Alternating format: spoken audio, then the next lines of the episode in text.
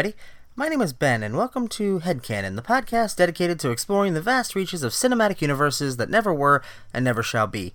Every week on this podcast, I select a movie at random from a carefully curated list of some of the weirdest and most obscure movies I've never seen. I watch and review it, and then I try to imagine what it would be like if I was given the opportunity to expand it into a soulless, cash grab multimedia franchise. I pitch sequels, prequels, spin offs, crossovers, gritty reboots, TV shows, video games, and uh, even porn parodies except for this week. This is a special episode.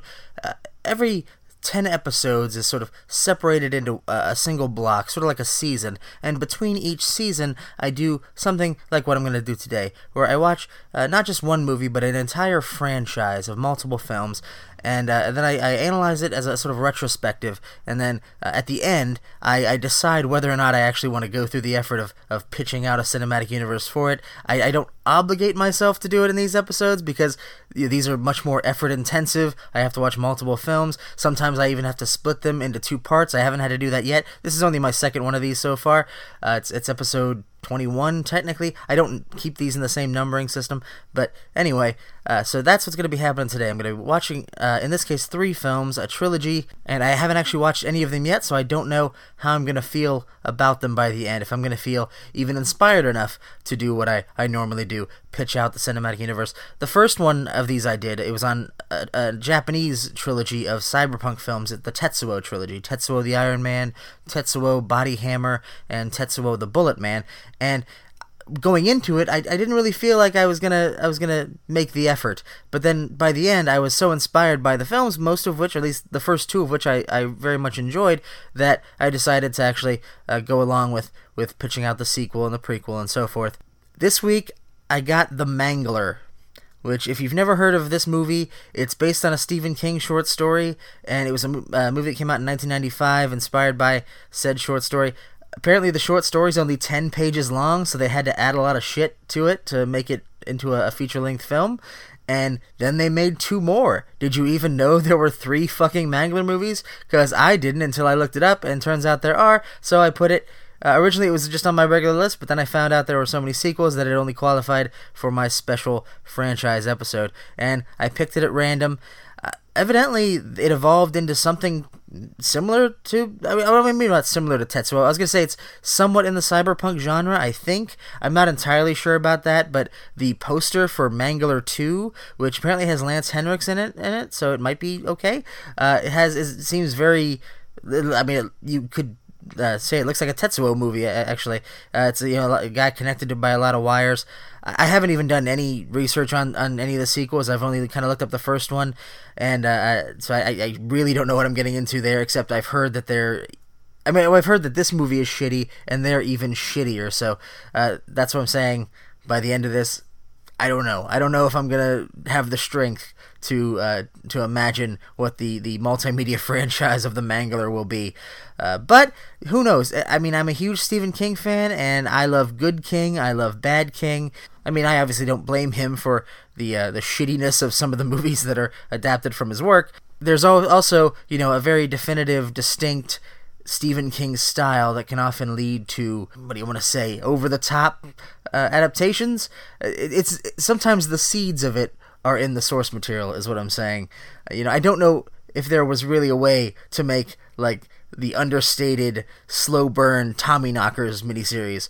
So again, I, I just I don't know what I'm getting into. It could be it could be good, it could be bad, it could be good bad, it could be bad bad. Who knows? Um, it's directed by Tobe Hooper. The first one is anyway. The sequels obviously aren't. And I mean, it's kind of weird that that even this one is directed by Tobe Hooper, who I guess maybe I assign more prestige to that name than other people do. I, I guess looking at his filmography, it, I mean, I, I, go over them to see if there are any other ones on the list that I might might do later on, and and I guess he wasn't as uh, what do you want to say uh, prestigious as, as, as maybe I, remember him to be. He, he did a lot of shit, is what I'm saying. Obviously, most well known for the Texas Chainsaw Massacre series, which I, will probably do eventually on this this franchise segment. But a lot of other stuff: Eaten Alive, uh, a killer alligator movie, uh, The Fun House, which is I think like a deformed freak killing people in a fun house, uh, Life Force, which I'm a little hesitant to do because they did it on How Did This Get Made, but it's a, a naked vampire movie, which I saw it years ago when I was like in high school, and uh, I mean, there's there's enough naked French lady in it that you know maybe I'll just I'll I'll violate my various rules that might preclude it from being on the list and watch it anyway. Spontaneous Combustion, where Brad Dourif, the guy who plays Chucky, can set people on fire. Uh, there's Night Terrors, which I, I, think also has Robert Englund in it. Uh, the Mangler, if, if, I didn't mention that, has Robert Englund in it. Uh, I think he's playing the Marquis de Sade even, so that sounds kind of interesting. And and then his last movie, he died last year, actually uh, just over a year ago as of this recording. And uh, he did a movie called De Jin or Jin, I don't know how you pronounce that. It's the evil genie, and I, I, assume kills people. I, I, I vaguely remember the trailer for it, and it, it didn't look too good. but anyway, that's that's Tobe Hooper and I mean, I'm not even a huge Texas Chainsaw fan, honestly. At least the original. I, I love the second one, which is a parody of the first one. And I, I mean, I, I like Life Force. I like uh, his remake of the of Invaders from Mars, which the only reason it's not on my list is because I've already recorded a podcast about it with my brother for my other podcast. It's called Saturday Night Jive. You can look it up on iTunes. And uh, so I've already talked about that, so I'm not gonna I'm not gonna return to it. But yeah, looking forward to a lot of shitty Tobe Hooper movies to talk about, and maybe this is one of them. The Mangler from 1995 directed by Tobe Hooper. I'm going to pause the podcast here, and I'm going to uh, come back and I'm going to tell you what I think. There's a little bit of me in that machine, and a little bit of it in me. There was an accident today. The worst one I've ever seen. Have you considered the possibility that the machine might be haunted? Machine killed your daughter. We all have to make sacrifices. Human sacrifices. A demon is a kind of electricity. Sometimes it gets out of control. People get hurt. Three modern masters of horror have just created the ultimate machine for terror.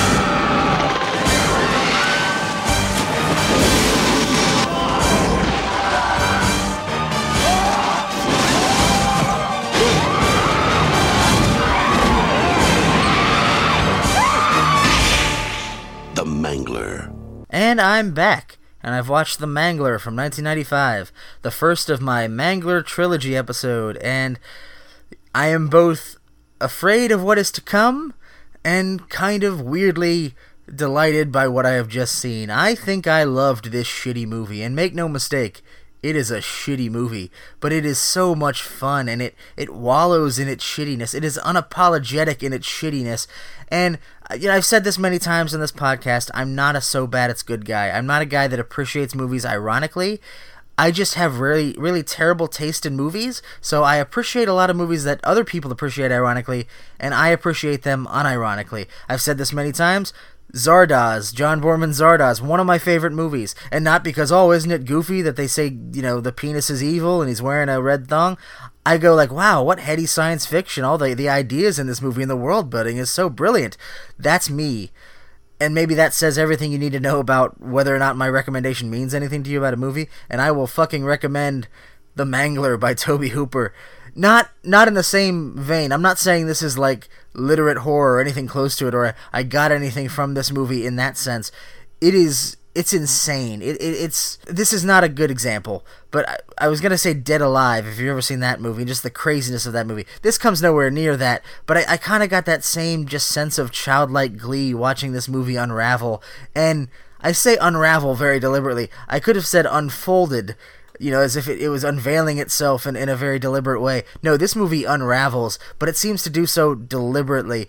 And it's it, it is very goofy, and I, I want to say it's goofy on purpose. That's something about Tobe Hooper that I think is often underrated. His his comedic sense. I think because he started with Texas Chainsaw Massacre, and everybody associates him with that.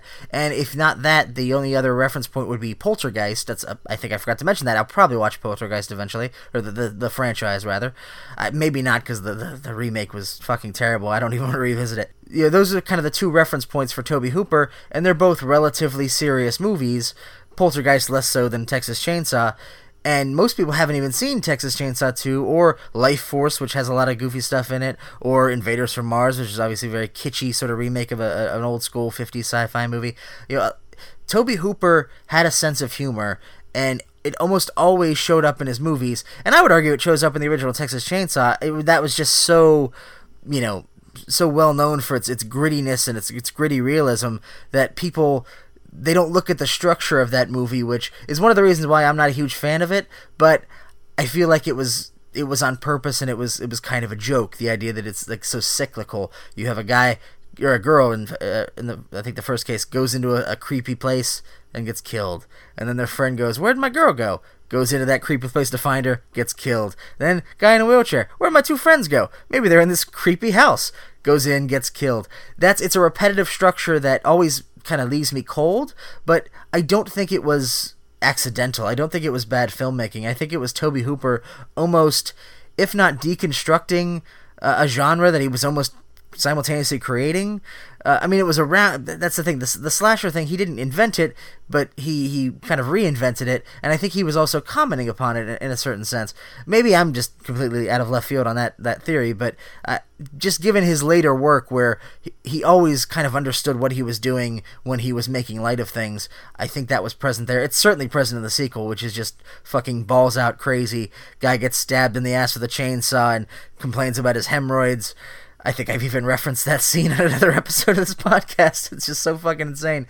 Feeding people human chili. All around, I would recommend certainly Texas Chainsaw, Texas Chainsaw 2. I can't really sp- speak to the other ones. I don't really remember them that well. Uh, and I, the, the new ones kind of just all blend together for me. But sorry, that, that's a distraction. Back to The Mangler. Uh, this movie knows exactly what it is. There is no subtlety whatsoever in this movie. It starts out in the most sort of Orwellian industrial atmosphere that you've ever seen in a movie outside of like Joe versus the Volcano or, or, Metropolis, and those are two movies that probably shouldn't be said in the same sentence. But you get into you go into this place. It's a laundromat. It's an industrial laundromat where they have this giant uh, industrial folding machine. That's what the titular mangler is. And if you don't know uh, anything about this movie, the premise is that that machine, which is a giant stationary thing, it's not a thing that can move or, or would seem to be a threat unless you're reaching your arm into it long past the point where there are safety bars and things that might sever it. It's not an, active process this this machine like in the say sense that uh, maybe like a car is like Christine for example. Christine gets possessed by a ghost and it's a car. It can run people over. It can kill people. This is a laundry press and it gets possessed by the devil and at some point you're just like, well, okay, just don't go near it then. You know? And and that's one of the things about this movie is people keep jumping into this fucking laundry press and I mean, there's more to the mythology, and I'll get to it because I actually kind of like the mythology of this movie. And there's a, I think it justifies itself for the most part.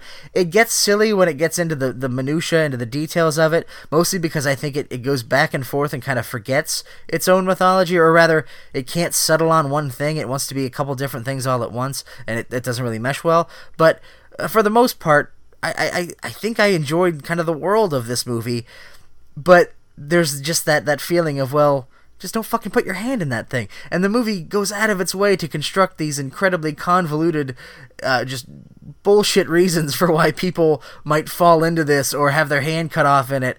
And, and that's a big part of the story is it's not just that your hand gets cut off. Once it does, it's sort of like a like an ancient demonic pact, like it's a sacrifice of your flesh to the machine, and then you're supposed to get positive things out of it, but you have to keep sacrificing. And so there's all these people that are amputees, and that becomes relevant later as that becomes more of a conspiracy sort of angle. But like you'll have moments where like somebody get cut and then they'll bleed onto the machine and all oh, that's ominous because there's something supernatural going on. And then a woman will drop her antacid pills and she's reaching for them it's like dude just fucking buy another bottle. But no she's got to reach for it and get her arm cut off and run through.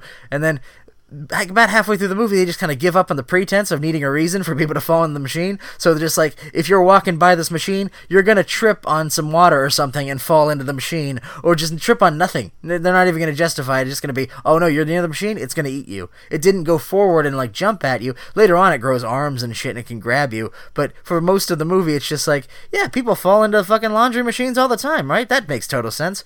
So you have to get past that. Or maybe not. Maybe you don't even need to get past that. Maybe that's just part of the fun of it that it's it's kind of fucking dumb because the movie knows that it's dumb.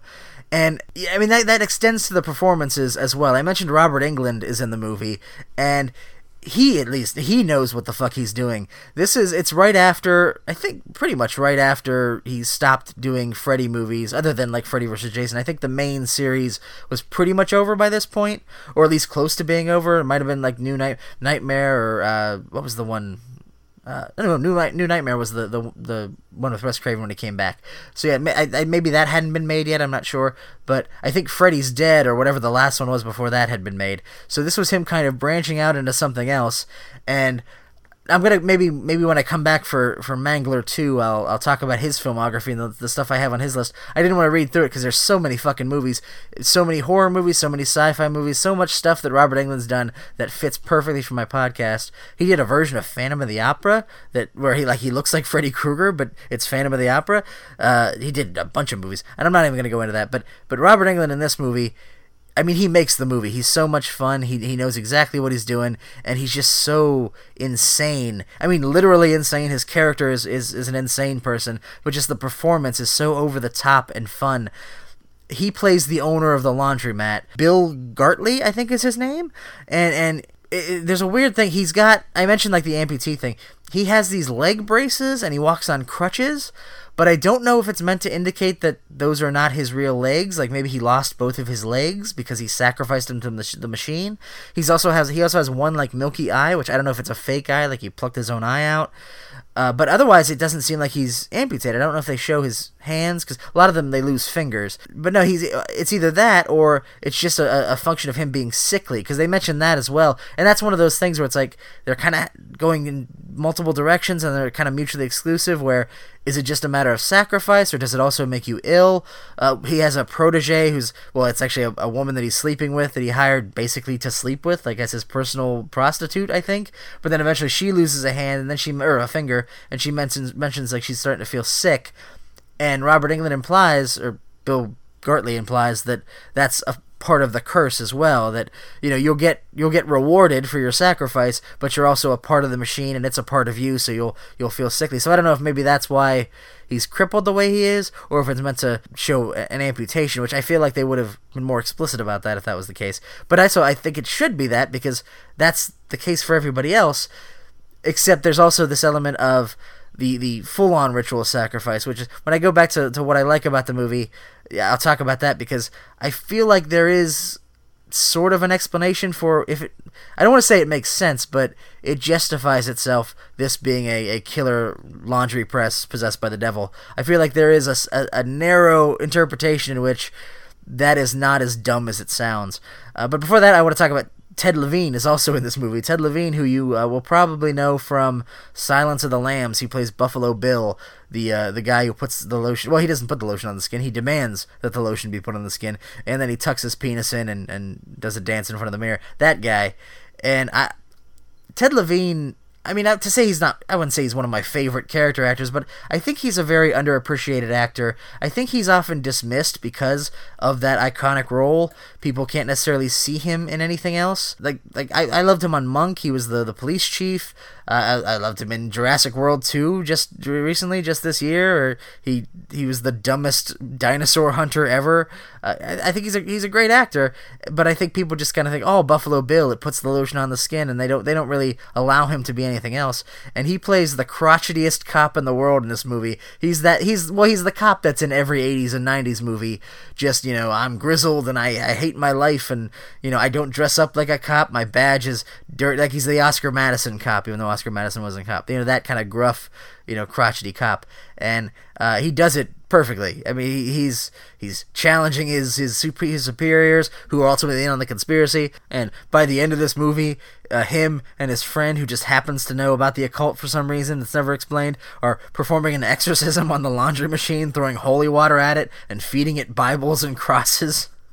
Uh, great fucking character, especially for a Stephen King character. I, you know, I think talking about just the unsubtlety of the film, I feel like Tobe Hooper and Stephen King were kindred spirits in that regard. Neither of them were necessarily well. Stephen King is still functioning, obviously, still working, uh, but neither of them appreciate subtlety necessarily, and, and that works to this movie's benefit. It redounds to its benefit 100% as far as I'm concerned, because for something this dumb at a conceptual level You know, something where the log line of the movie should have just been rejected out of hand if you're going to go through with it. And this is one of those things where, you know, Stephen King was just like printing money as far as adaptations at that point. Anything Stephen King wrote could be adapted into a movie. They did Lawnmower Man, which had nothing to do with the short story, but you just put the name of a short Stephen King short story onto another movie about virtual reality and you get it made. So that's that this was the arena where The Mangler was being made. And I think we're probably going to return to that in a little bit because a lot of his adaptations have been kind of getting more success as they've been being remade in recent years.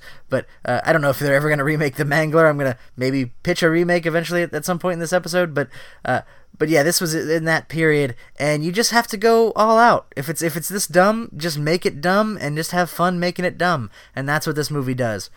And I, I want to get to the the kind of conspiracy or mythology angle to it because like i said it's a ritual sacrifice and they never really specify like what is being requested by the, the creature i mean they imply that, that everybody has to get a limb cut off and every, and there are multiple people you see with limbs cut off and that's an indication of them being part of it but Robert Englund's character also has to sacrifice his daughter. Well, he did it prior to the movie, and that's what gave him his sort of his success, his riches, even though he has to live life like a weird crippled guy with a milky eye and, and, crutches. I don't know if that was the, the machines doing or if that was just the hardship of his life. Uh, I think it implies that it was just, you know, shit happens and, and you know, he wasn't protected from that. Because there are other people, other prominent people in the city that have also done this. They've also sacrificed their kids to this machine and, you know, they, they've gotten successful as a result. I think they imply the mayor and the police chief and everybody. And I feel like, again, how stupid this is that's kind of clever. The idea that there's just the modern equivalent of the satanic pit, the place where in, in bygone days you might have gone to like a volcano and tossed somebody, speaking of Joe versus the volcano, into a volcano, or well, tossed a virgin in or something, and they all have to be virgins, of course. Which uh, I don't know how this would work in today's day and age where nobody's a fucking virgin. I think that was actually the premise of uh, Hocus Pocus, wasn't it? Where like it was so hard to find virgins, and ultimately Omri Katz's character was a virgin.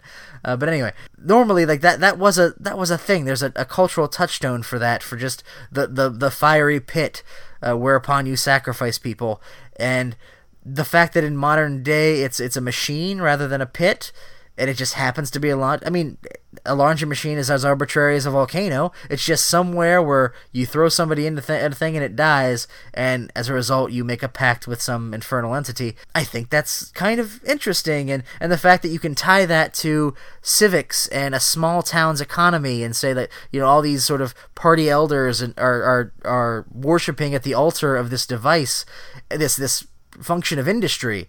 I, I think that that works. It tracks. It ties together well. Even as you say, living laundry press possessed by the devil, and you go, "That's dumb." The, the, world is cohesive enough, uh, cohesive enough that it works, as far as I'm concerned, and it's just it's it presents a lot of interesting thematic weight. You know, again, going back to the unsubtlety of the movie, did I mention there's a sign in the laundromat that just that says labor will set you free, which was the motto of Auschwitz, the the fucking Holocaust concentration camp. That's in this movie. I mean the the the the, whole idea of like the haves and the have-nots and and just the, the the way that that capitalism and industry fucks over the little guy. And you know um, Robert Englund will talk about like we all need to make sacrifices. But the implication is he never loved his daughter that he's basically breeding to create the sacrifice. But really it's we all have to make sacrifices of other people. And that's the idea is like the, these in, these industrial types these these capitalists if you ask them they will say I'm doing it for you know for the, the, the city or for the system. Robert Englund even mentions like, haven't you ever questioned why this town is so idyllic and peaceful? It's because we made this deal. So he's justifying it and saying like, I'm doing this for the people, but really he's doing it for himself and trying to skirt responsibility. You know, if it's a real sacrifice, why not sacrifice himself for the town? But no, it's it has to be his virginal daughter, daughter and later niece that he's sort of raised for this purpose because it's never it's never gonna touch them. It's it's it's all he's always gonna choose choose him, and that's very explicit. That's not me reading into that. He they even bring that up. They talk about that where he says, you know, it's either me or you, and I am always going to choose me. And so like just stuff like that and again, you, you can't really be subtle when you're doing that. You have to just be blunt and throw it in the audience's face. And I love that this movie did that. I mean, I'm a, a Bernie Sanders style democratic socialist, so that's this is all right up my alley. And I mean, Stephen King, I imagine, is a fairly liberal guy as well. I don't know if he's as liberal as I am, if he goes that far, but uh, I think all of this coalesced and came together in a way that just really like it touched all of my my uh I was, I was gonna say erot like cinematic erogenous zones? That's that's kind of personal I guess. But but no I just I love the crap out of this movie despite itself. I recognize how bad it is how or maybe bad isn't even the right word. I recognize how unconventional it is and I don't want to say that like it defies convention as if that's always a good thing. Like this is a movie that is for a very weird, eclectic taste. And if you said this was the dumbest thing you'd ever seen and you hated it, I would be like, yeah, you were probably supposed to. Like, you were not the person for this movie. You know, it's so niche, and I just happen to be nestled right in that niche. So when I say, like, I would recommend it, I would recommend it to you if the things I'm saying sound interesting to you. If it seems like you have the same weird taste that I do, you're gonna love this. But otherwise, you're probably not not even gonna. It's it's probably not even gonna be a love uh, like a mediocre thing for you. It's gonna be love or hate. And, and so if if this sounds like awful to you, it's going to be. And, and and I'm not even gonna say it's like it's. I mean, I'm definitely not gonna say it's perfect.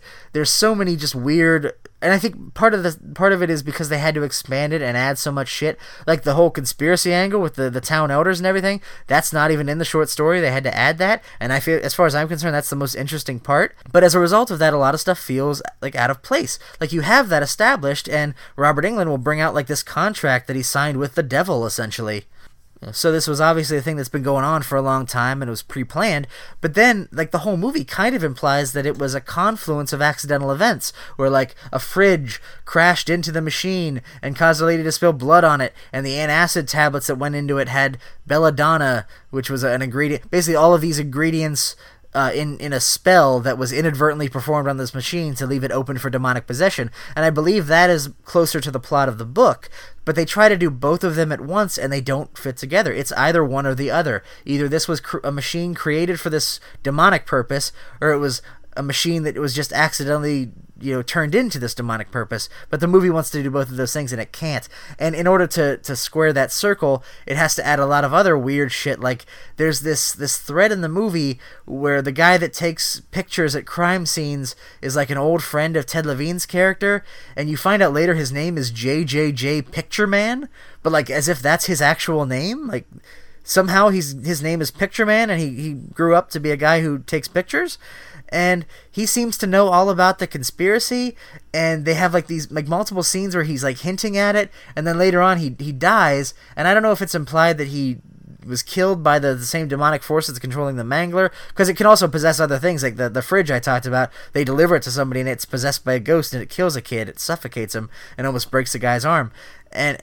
and so like it can it can expand out but i don't know if that's if it was just a coincidence that the guy died. But then later on like as he's dying he's like go into my office. I left you a present. And then ted levine goes into his office and finds this wrapped like uh, scrapbook where it, it has uh, all these these articles of all the other town elders kids either dying or disappearing. Enough where you'd question like why did nobody else question this? I guess they're in control of that i guess. So maybe the newspaper guys in on it as well. Uh, but he put that's how he puts it together. He's like, all these people, their daughters have gone missing, and you know, I, the Robert Englund's character said something about we all have to make sacrifices, and his daughter died, at, and they all died on their 16th birthday. So then that's how he sort of puts it together. He already knows there's something supernatural going on, so that's sort of uh, where they the way they get to it. But then later on, like they after the, everything goes down, I'll talk about the third act in a second because the third act is fucking balls crazy. Uh, but everything goes down, and they have to have like an arch ending where he gets a letter in the mail from JJJ Picture Man, a, a posthumous letter, as if, like, well, maybe if that scrapbook didn't help you enough, like, if you didn't figure it out, I'll just write you a letter explaining everything in a couple of sentences that I could have also easily told you as I was dying, where I just basically flat out say, hey, uh, this is a demon possessing this thing, and all the town elders have been sacrificing their kids to it. Don't trust anyone who's missing limbs because they're probably in on it. And that's a, the thing. You, you see a character who you thought was innocent who now has a missing limb and has given themselves over to the machine after it's, uh, you know, it's still functioning. And well, they disable it or think they have, and then it, they he's surprised to find it's back, and, and it's because this character has turned. But it's like, again, why didn't you just say that? Why did you need to have like two different ways of telling him that that don't involve you just telling him that considering you know that thing. And then and just what people know and how they come to know it like i mentioned his friend who happens to know about the occult. Well one it's it's his brother-in-law. His wife died i guess in a car accident and ted levine's character feels responsible for it. And but he's still friends with the brother-in-law with his wife's brother. And and he's you know he's like it's not your fault. You you know it was just a thing that happened and this guy just happens to be a guy who knows all about magic and demon possession. Where, like, most of the, the time in a movie like this, you go to find that person after you get indications of the supernatural. You know, in Ghost with Patrick Swayze, they go to find Whoopi Goldberg because it's like, I think I'm, there might be a ghost in my house. And she's like, Yeah, there is. And it's Patrick Swayze, and you're to fuck at the end.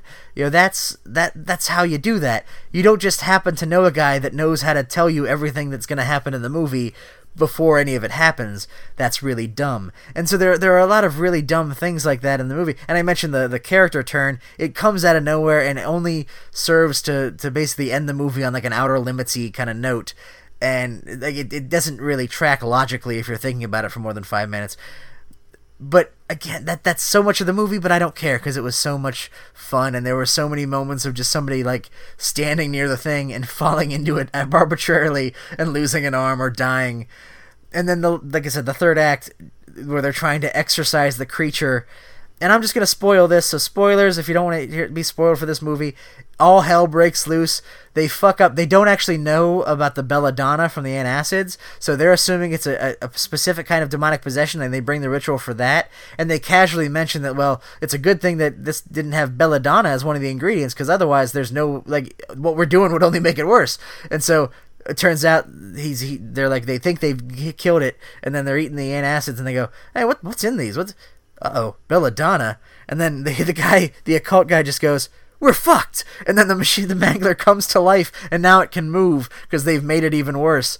And it grabs Robert Englund and just folds him like it would a sheet and just like folds a human being. And then it grabs the occult guy and cuts him in half and it's chasing after him. And I'll credit the movie. It's it's early or mid 90s CGI and it works uh, enough. I mean, it's it doesn't look good, but they keep it in shadow enough where it doesn't fall prey to what a lot of '90s movies that were experimenting with CGI fall prey to. It's not like the Spawn cape scenario where it just like looked maybe looked good at the time, but looks terrible now. I don't know that that even looked good at the time. People lauded it at the time because they didn't know any better. But this, they they knew that it's not that it looked good, but they knew that it looked shitty, so they knew enough to kind of shroud it in quick cuts and shadow, and and so it, it worked for what it is. You get the the the sense of what's happening. You it conveys it enough that this is a thing that is now a creature that's moving. You get one really shitty shot where it has like an eyeball, like a like a snake eye, but other than that.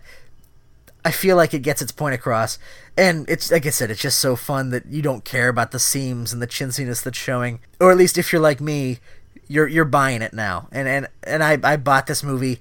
It sold me on its craziness and its stupidity and its and it's just just balls to the wall insanity. And yeah, like I said, if, if any of this sounds interesting to you, I'm definitely recommending this. So I'm gonna pause the podcast here and I'm gonna watch The Mangler 2, which I've heard nothing but terrible things about. But then I heard nothing but terrible things about this movie, so who knows? Maybe I'm going to enjoy this too. Uh, I apologize in advance if when I come back I'm going to sound different because I'm going to reposition myself. So if I'm even in a slightly different uh, position relative to the mic, often my, my voice sounds different. So if that happens, that's why. So, and that I'm sure that's going to happen a lot on these where I have to step away from the mic multiple times in order to uh, watch the multiple movies. So, anyway, I'm going to pause this. I'm going to come back and I'm going to tell you what I think about Mangler 2.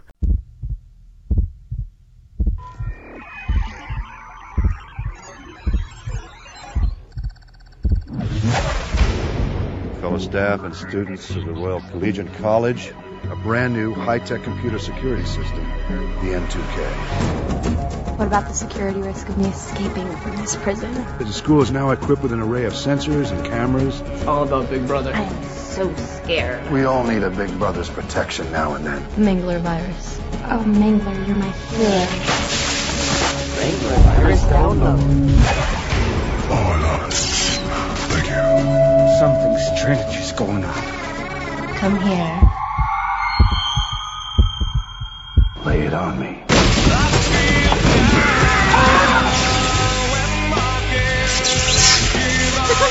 Gone crazy. Crash the system. No, it's a trap.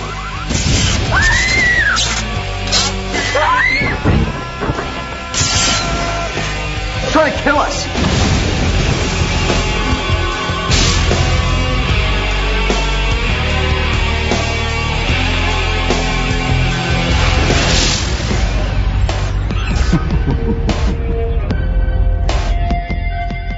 And I'm back, and I've just watched Mangler 2. And again, I apologize if uh, I, sound a little differently. I've had to shift positions relative to the mic, and even subtle changes can make big differences, I've found. So, But anyway, I've watched Mangler 2, and I know that I have. I know for a fact that the movie I just watched was Mangler 2, because at the beginning of the movie, there was a title card, and it said Mangler 2. You know, like you, you do in movies, you see, you know, they have the title and they have the actors and the directors, and it says what the movie is. And this one said Mangler 2. And had it not said that at the beginning of the movie, I would not have known at all that this was a sequel to The Mangler. It has absolutely fucking nothing to do with the original, other than the fact that the the villainous creature that is attacking these teenagers in this early 2000s horror movie, and I, I say that only because it's got that fucking shitty Kevin Williamson oh, fucking dialogue and the so okay I, I, I'm I'm drifting I'm I'm I'm babbling because this I'm gonna be all over the place in this review. The the thing that's stalking them is called the Mangler, but the thing that's stalking them is a computer virus that at no point is ever even implied to be remotely demonic, which if you remember from just a couple of minutes ago when I was talking about the first Mangler movie, is the point of the Mangler. It's a demon possessing technology, in that case, a laundry machine. In this case, it's not a demon, it's just a computer virus that takes control of a high tech school. I say high tech. It's this is a low budget movie, and their ability to to show high tech stuff is basically a bunch of cameras that turn on their own and some wires that pick up shit via telekinesis. I think I don't even know really how it works. That's another. I'm, okay, I'm gonna say that's another problem with this movie. This movie is nothing but problems. This this is the worst movie I've watched for this podcast. I never thought that I'd get one that would overthrow the Invisible Maniac. Well, actually, that's not true. I'm sure I, it would have happened eventually. I didn't think it would happen this soon. Uh, Robin and the Dreamweavers came close. Uh, Project Metal Beast was almost a tie, but at least it had Barry Bostwick, and I liked him in it. This this has no redeeming values whatsoever, and I mean, and I kind of like the Mangler. I feel insulted by this movie as a fan of the Mangler, and I was at, best a, a a fan full of caveats of that movie. But my God, this and just say it's low budget. I've seen a lot of low budget movies that, that, that take their low budget and make it work. That's never an excuse for me for a movie being bad. A movie's bad when the people behind it don't care or just aren't good enough to do what they're supposed to do with a movie, even a movie that has no budget. Uh, it, Primer has an incredibly small budget. Great movie. You know, they, they, they did a lot with very little. And, that's just one example off the top of my head. This movie Lance Henriksen is in this movie, and if you don't know Lance Henriksen, he was in Pumpkinhead, the original, and also some of the sequels. He wasn't in the second one, but I, I can only assume he was filming something else at the time, or they didn't want him because he seems like one of those actors that'll do everything, whatever's asked of him. He's in like Hellraiser Eight, I think, or one of the one of the later ones that that was just like a different script that they turned into a Hellraiser movie, and I, I think that's what happened here as well. I think this was, I don't think this was a Mangler sequel. I think this was a completely different script. But anyway, Lance Henriksen is in it, and he wasn't the original choice for the the character, and he's the character that ultimately personifies the Mangler, where the virus kidnaps him and puts diodes in his head and sort of speaks through him.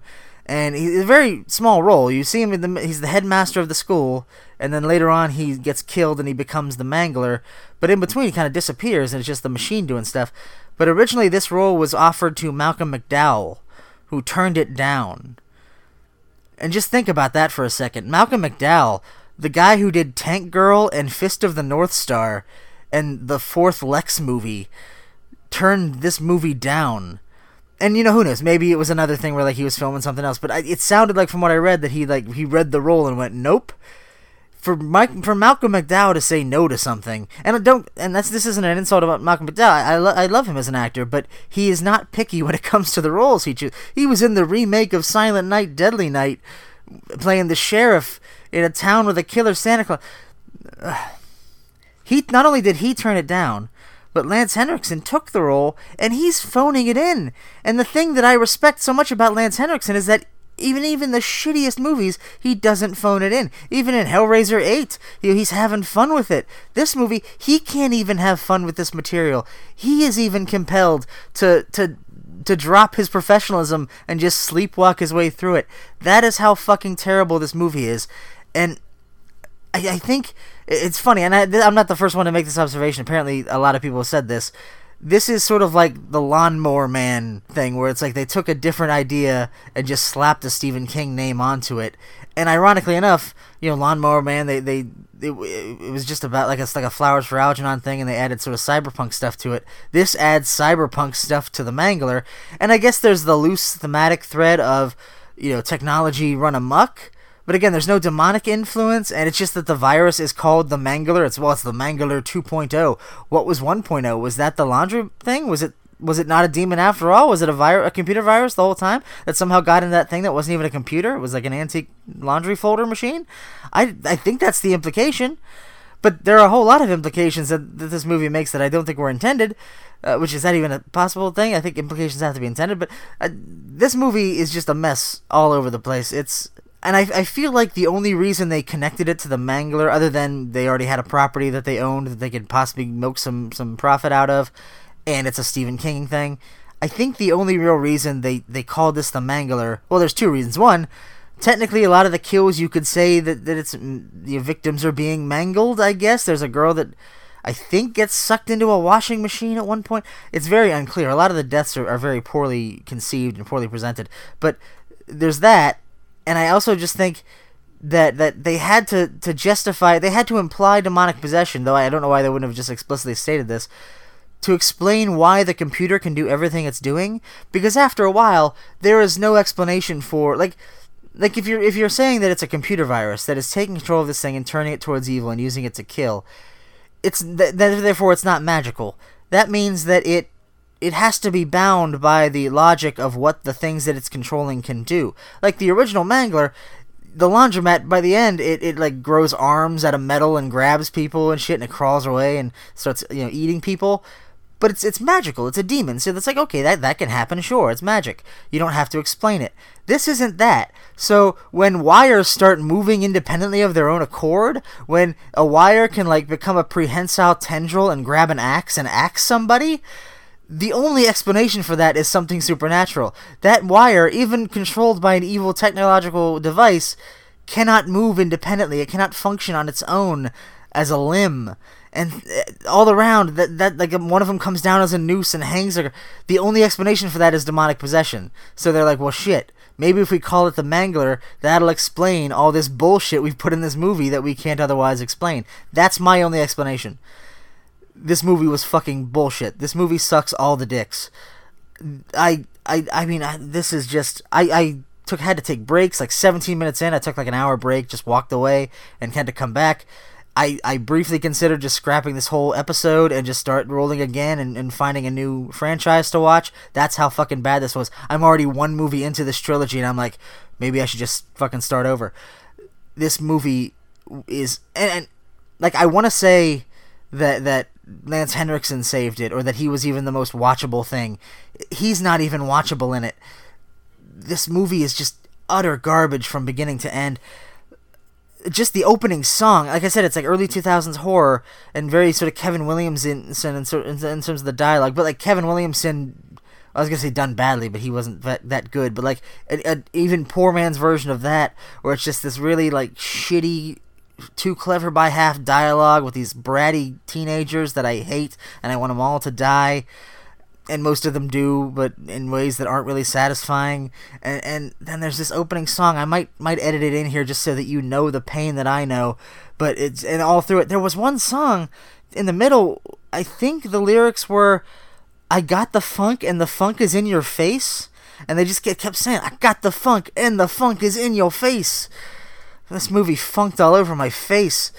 Uh, I'm just after a while, I just started listing like basic design flaws and like production shit that was terrible. Like at one point, they go to the basement to show like the mainframe of the machine, and they're using the ambient sound of the like they they didn't ADR it or anything. Like you can hear the echoes of the basement. Like that's just basic shit. And like um, oh, well, at one point they're talking about uh, the one girl is like a computer hacker because, of course, it's the early 2000s, and she's the one that downloads the Mangler virus to get revenge against the Dean because he's an asshole. And he's she's talking to this guy, and she's got Mandelbrot sets all over her walls as like posters, and he's asking what they are, and she's explaining what a Mandelbrot set, what she calls it, just a, Mandelbrot, which is like it's like a mathematical formula to find order from chaos, and and then you think, oh, well, that's like a that's a literate somewhat intelligent reference for this really stupid movie to make. And then uh, she has one on her shirt, and he looks at her shirt and says, "Oh, so these mandel boobies."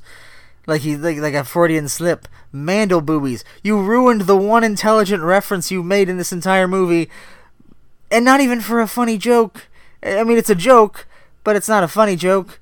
And this movie, it's just so cheap. Like this movie is basically security cameras turning to look at things. The movie. That's that's every every other scene is like an ominous shot of a security camera turning, but every security camera is different, which sounds like a nitpick, but like if this is a security system that was all funded by the same guy, it was like one of the, the benefactors of the school funds this advanced security system. It's actually the, the daughter is one of the is the final girl in this, the daughter of the, the rich guy that donated the security system that gets hacked. You'd think that they would all be uniform in terms of the technology that it used. Do You'd think that there wouldn't be a different brand of camera with every one, but if you were a cheap place that, that wherever they filmed this, I don't know where they filmed it, you would maybe cheap out and buy different cameras, whatever was cheapest, whatever you could afford. So that's what you get in this movie. And and after a while it's like the webcams on computer screens just ominously turning. That that's your movie. Fuck you, movie. And and just some of the kills are so I, I mean, like I said, the, the girl one girl gets sucked I think into a laundry machine, but it's not it's not shown well like what is even happening like her hair gets caught into something and you can see like I guess it's scalping her or something, but it never really shows what it is. And then later on, they go to down a hallway. They they go like, well, why don't we just walk out the door? And they go towards the door, and you see the actors reacting to something. They're looking directly at the camera, and then they cut to the insert of what they're looking at in the hallway, and you cannot tell what it is. It's something crawling on the ground, like maybe it's like it looks like maybe a Roomba or something, but it's not something that's been previously established at all in the movie. So we don't know what it is, and it's not shot in a way that it's clear what it is. It's just something ominously moving, and it scares them, but like no you have to show what that is. And then at one point one of the the characters gets trapped in a room and the sprinkler system goes off and it's boiling water or, or maybe acid i don't even know. But in either case that's not something sprinkler systems can do. So that doesn't make any fucking sense. You can maybe drown him i guess. It would take a long time. In fact you probably couldn't because it, it's not a an airtight seal. It would seep under the this movie was fucking garbage and oh, and right before that scene where uh, they're, you know, they're, he's talking to the computer. He's he's on a laptop. No, he's on a desktop computer, and the the virus is talking to him, the AI virus, and he's a black guy. And I say that to point out that just because there's a joke where he's talking to the the computer, and the computer says, "Hey, don't you know that the black guy doesn't always die first? What you mean in the movie? Like this, the movie that we're in, that you apparently know you're in all of a sudden?" And you know, if it had been all meta like that, maybe, maybe I'd give it to him. But it's like that's the only thing where like he's breaking the fourth wall and, and acting like he knows he's in a movie. I say he, the virus. I don't. I got I got nothing for this movie. This movie was just unfucking watchable. This movie, you know, again, I wasn't like a. I mean, I wasn't like in love with the first Mangler, but I, I had fun with it. This, this just shat in my face for an hour and a half. Oh no! And I forgot there's a jump scare there's I'm looking at my notes. I'm just reading off my notes trying to get over with this. There's a jump scare where you know jump scares where there's like a fake out, like you're going through something, you hear a rustling, and then it turns out oh it's just a mouse. They have that in this movie, but it's not a mouse. It's a guy taking a shit. It's like oh what's what's what is happening? What's go? Is there something in that room? And then it's the bathroom, and a guy comes out. Oh just taking a shit. and normally I I think that was funny if I thought it was on purpose, if like that was the joke that it was a parody of, of fake jump scares, but no, I think I think it was supposed to be real, and so many of these things I, I just I, I don't know. I the camera work is just it's so so bland, the, the, the every shot is just very static and just disgusting. I mean, I guess people do get mangled, so if you want to say it's a mangler movie. Oh, there's a point where there's a jump cut that they try to disguise it as like the virus's POV through a camera, I think, because they, they fucked up lines and didn't want to reshoot it. So there's like multiple jump cuts in the same point of dialogue that you just don't you don't do that stuff. And then at the very end like all the guys die except for the final girl. Well my favorite character is the chef and he's just he's he knows what movies he's in and he just hates these kids just like i do. And he's just i mean he's the only watchable part of the movie. He gets third billing. He's that important a character because none of the characters are supposed to care about the kids are that interesting. But anyway he escapes and then the final girl's gonna face off against lance henriksen. And up to this point in one scene early on, you met a security guard that I guess, friends with her, I think, or maybe he's a relative. They never really establish it, but he drives away, and then presumably several hours pass, eight, ten hours maybe, and then he comes back just at the very end, just to to kill the bad guy because apparently the final girl couldn't do it because she's a girl. I, I guess I don't know. I, this, this review is all over the place. This isn't barely a review. I have nothing more to say about this movie other than Never fucking watch this. This is the worst.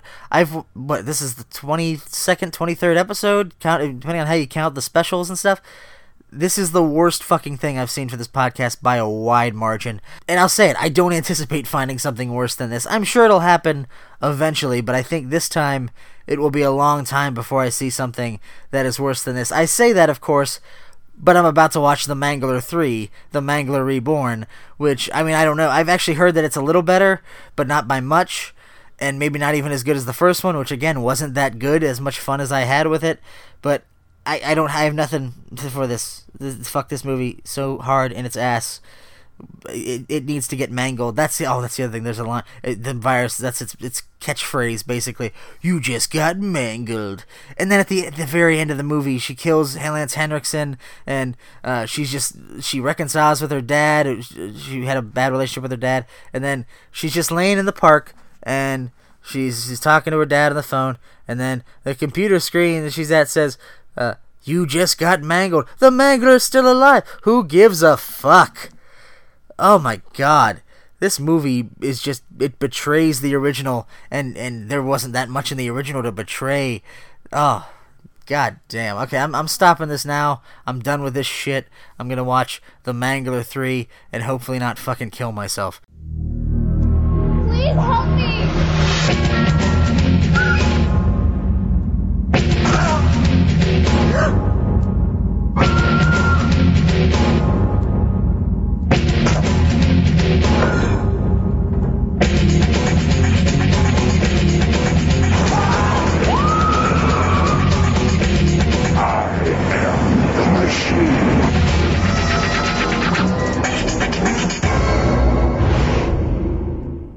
And I'm back, and I just watched The Mangler Reborn, and I too have been reborn, uh, like a phoenix from the ashes of that shitty movie I just watched five minutes ago to this new movie that, well, not new, it came out several years ago, but it, it renewed my faith in, well, I guess not in the Mangler franchise. It's not like I've got another one of these.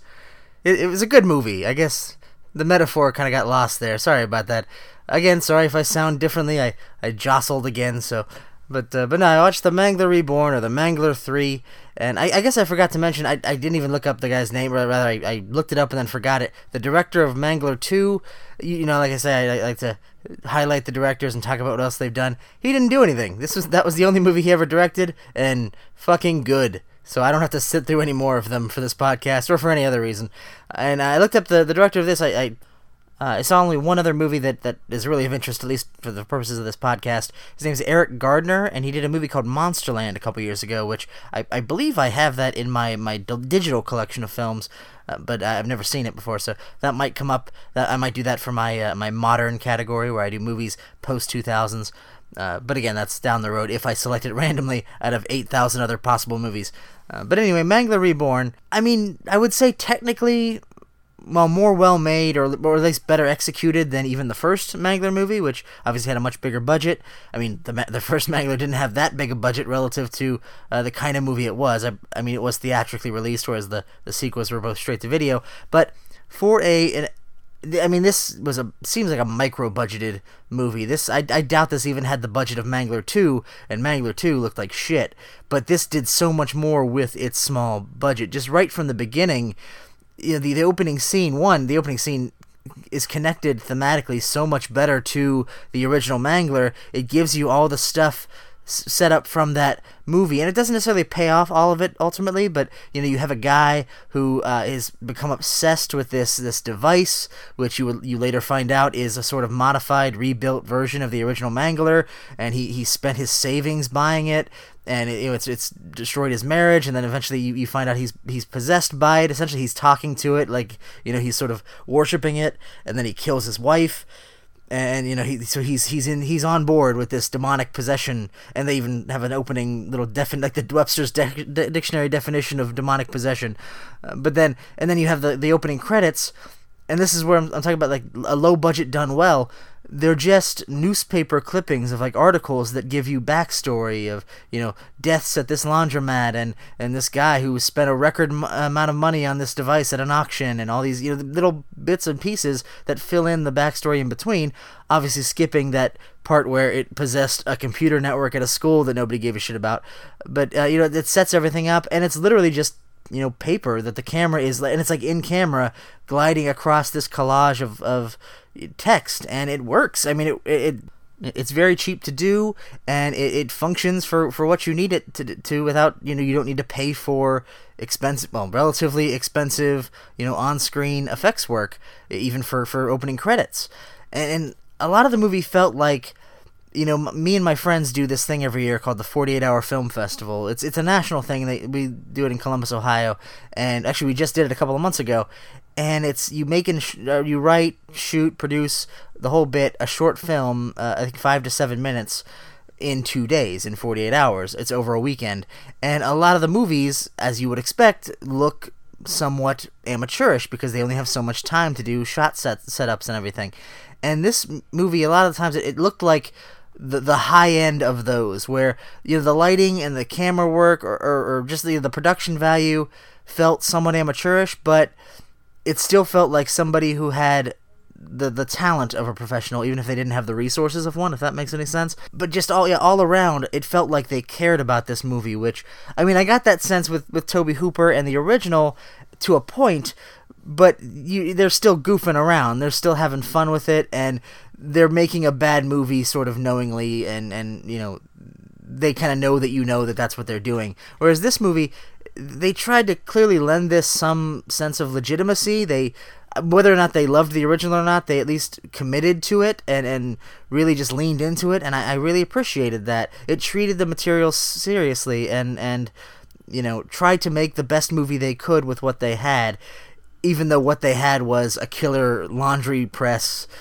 or the but I mean even then they kind of forget about that. Like you could probably take the Mangler out of this, and it, it, it would just be a slasher film about a, a serial killer with a weird obsession. It just happens to be that his obsession is jamming people into this weird machine, like feeding this this machine, and he's he's modified it so now it's basically just a a kill slew sort of thing. It doesn't even have its original purpose of being a laundry machine, but like I said, you could take that out. He could just be killing them, or, or have any other kind of modus operandi, and it would would would essentially function the same. But even then, the the story itself is it's it's fun. It's interesting. It's it's kind of a novel twist on the typical formula for this kind of movie, because you have you establish the killer, and even in in the context of the movie, you could you don't necessarily have to allow for the fact that it's demonically possessed. It could be just a machine that he built. It could be on his head, is what I'm saying. The, the demon isn't necessarily presented as obviously explicitly real in the movie, and I think that's that's a good thing. And I, I think I think all around they were trying to make this movie self-contained where you don't necessarily have to have seen the original two movies to enjoy this and I think that that is the case it, I mean it's it's nothing like the the original or the short story or anything in, in terms of its structure but it, it just has those elements where if you have seen the original, you can kind of key into that, but if not, you know, you can still appreciate it just for what it is. And it's this guy who's, he, like I said, he's obsessed with this machine and he's kidnapping women and, and, and sending them through it and there's a the, the, right after the opening when you see he's he's a door to door not door to door handyman, but he's a guy you would call to like fix your your sink or your plumbing or whatever. And this woman who's she's just uh, lost her job and her, her boyfriend's left her and she's in a really bad place and her uh, washer or dryer or what is I guess would be the washer starts to leak. So she calls this guy and you've already seen him kill his wife. You know he's crazy and he's got a hammer and he's you know in the background. She's she, and of course she doesn't suspect anything at first, so she's just sitting there at the kitchen table table and you see him slowly creeping on her and then you know putting the hammer away when she turns around and engaging in casual conversation and then immediately becoming this sort of stoic monster figure and then eventually he, he, he hammers her on the head. That's his big thing is he has this this sledgehammer and he just whacks people over the head with it, and he kidnaps her and takes her to his house.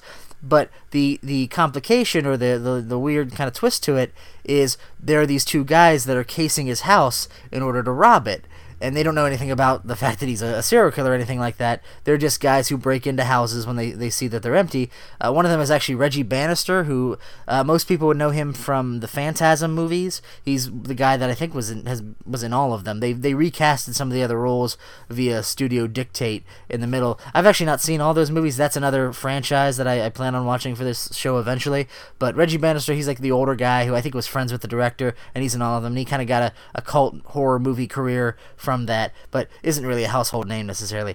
Not even to the level of like Bruce Campbell or Jeffrey Combs. But if you if you've seen Phantasm or if you've seen like particularly schlocky horror movies, you probably might you would probably recognize him. But anyway, he's one of these uh, these criminals, and it's a father son pair, which is kind of interesting. That the kind of engine of the plot is the dad goes in first. That's Reggie Bannister, and he's he's looking through the place, and it's, it's again a very clever sort of way that the scene is planned out, where he's he's casually missing all the evidence of this guy being a serial killer. He turns on the light, you see in the back background there's like all these bloody handprints on the walls where he obviously dragged his victims upstairs and they were like sort of sort of clawing against the wall, but he doesn't see it right away. And then he goes in and he, he's looking and he doesn't see anything worth stealing, but then he finds like all these wallets in a drawer from all the people that, that the guy killed.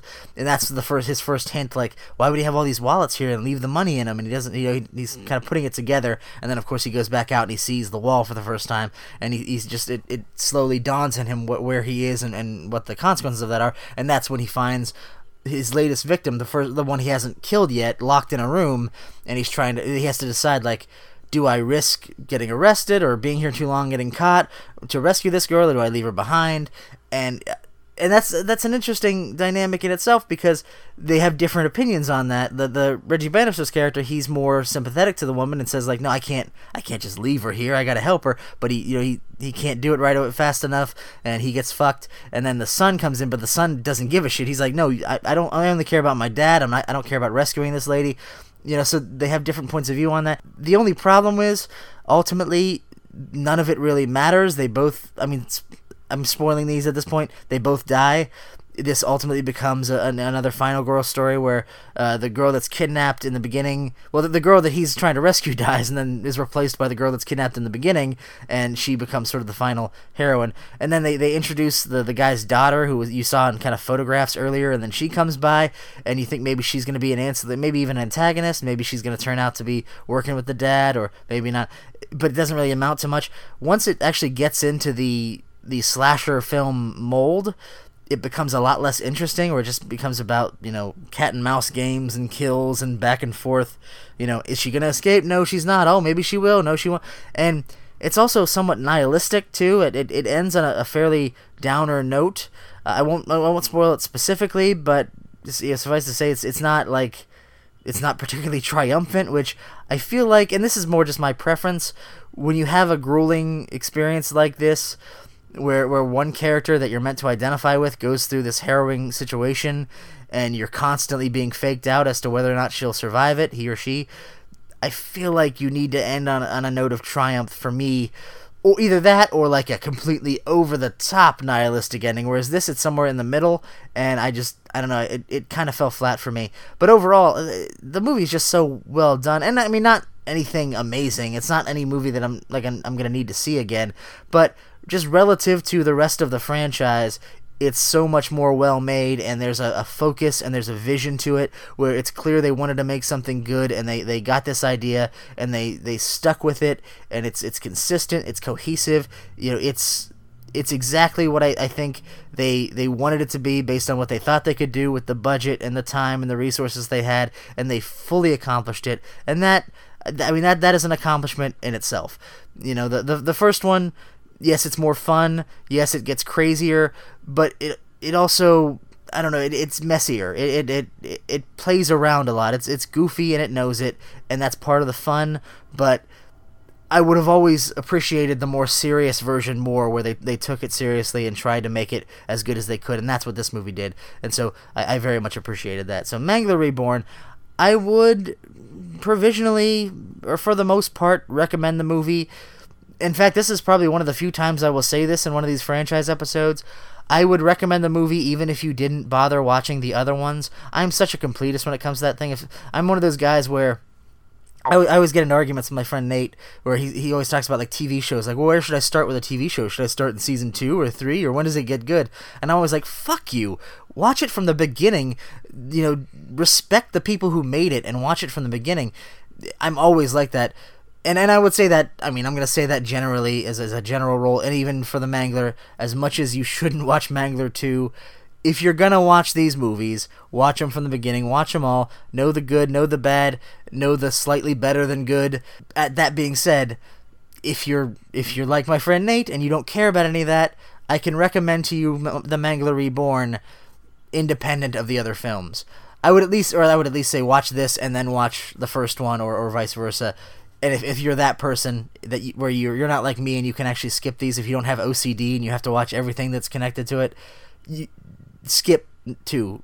Don't don't ever watch two, please. In fact, you know what? Fuck it. Even if you're a completist, even if you think like if I if I don't watch all the movies in the franchise, something bad will happen.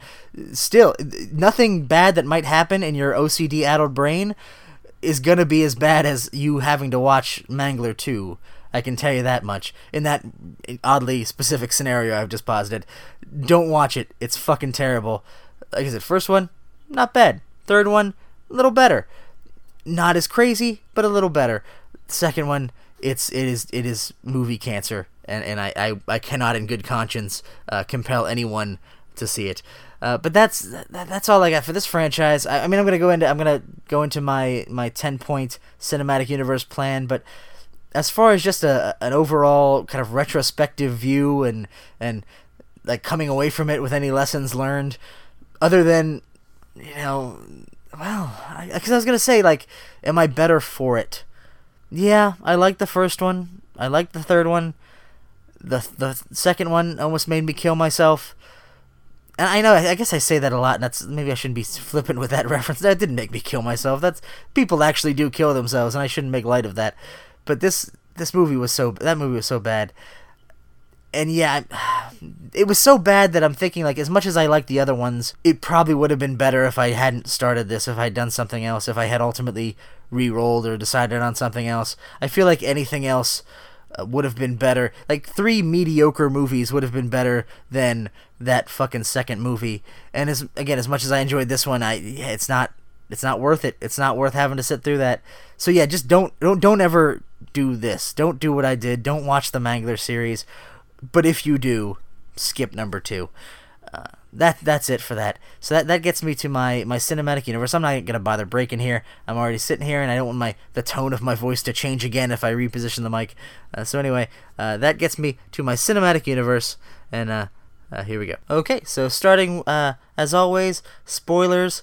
If if you don't want to be spoiled anymore than I than you already have been for the Mangler franchise, because you're totally gonna go see the Mangler movies, right?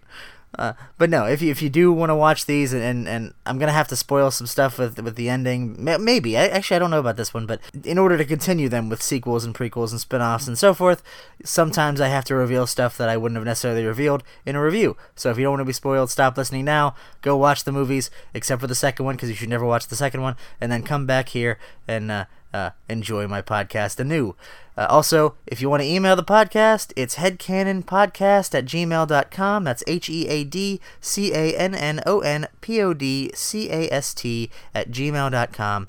The website is the same spelling, headcanonpodcast.blogspot.com, but please email with questions, comments, insults, whatever you like, but specifically requests. If you want to request a movie for me to review in my regular series, I will pretty much do anything that's requested of me as long as I can afford it and it's not like a snuff film. So uh, please do that if that is something that interests you, and I will watch it, review it, expand out the cinematic universe for it. I've already done a couple of these so far, and I, I hope to get more in the future.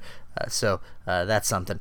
And that's it. So, so, so starting with the sequel, like I do as always, and uh, I, I came up with these a little bit quickly, at least relative to my other episodes, just because I have already watched three movies and I'm already kind of getting sick of this, and I just want to get it over with that's that's professional podcast behavior, right? So uh, I'm just gonna say some of these aren't necessarily uh, as interesting as they might otherwise be if I'd put more thought into them as I normally do. Uh, but number one, the sequel, and I'm saying you bring back the the uh, Ted Levine character, and now he's become like a, a, demonic bounty hunter essentially. You know, he was left in the the end of the third or the first film. And I, I don't think I spoiled this originally in the in the review. He uh, they they get away from the the mangler, him and the girl who is Freddy Krueger's niece, fucking uh, Robert Englund's niece, and before they leave or before they escape, her hand got caught in the mangler and she lost a finger. And like I said, they, there's that, that sort of posthumous warning letter from the JJJ Picture Man saying like, oh, uh, you know, don't trust anybody who's lost a finger because they're a part of it and she is revealed to be a part of it. I guess she wasn't before that, but you know, like I said, Robert Englund dies at the, the, at the end of the movie. He goes back to the factory to find the Mangler is back in operation. He's like, "What the fuck hap- What the fuck's happening?" They, they've you know hired a new foreman because the foreman died as well, and you find out that the girl is now in charge of the company, and she's just as evil as, as Robert Englund's character, and you know that's sort of the the out, outer limitsy sort of twist ending. And he's crestfallen. He came there with flowers, and he throws them away and just walks away, and you know he kind of leaves the place. He, he basically sort of gives up the whole movie he was sort of like the last honorable man like uh, this town you know he wasn't even necessarily saying it in this this way but it was like like he was the last example of this town's possible redemption. And then when he sees that that this this innocent girl you know has sort of succumbed to the evil of the machine he just gives up and says fuck this town and and just you know now the last honorable man has even given up on it.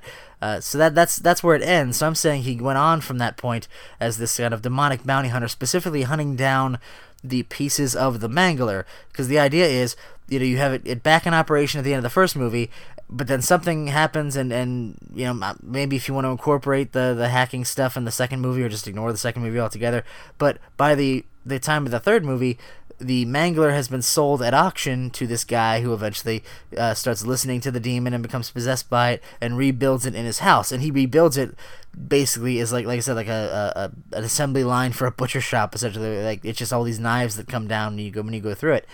So I'm saying after that it went uh, it was junked basically. The the mangler was sent to like a, a um like a well yeah like a junkyard. And its pieces were spread out and disseminated across various places.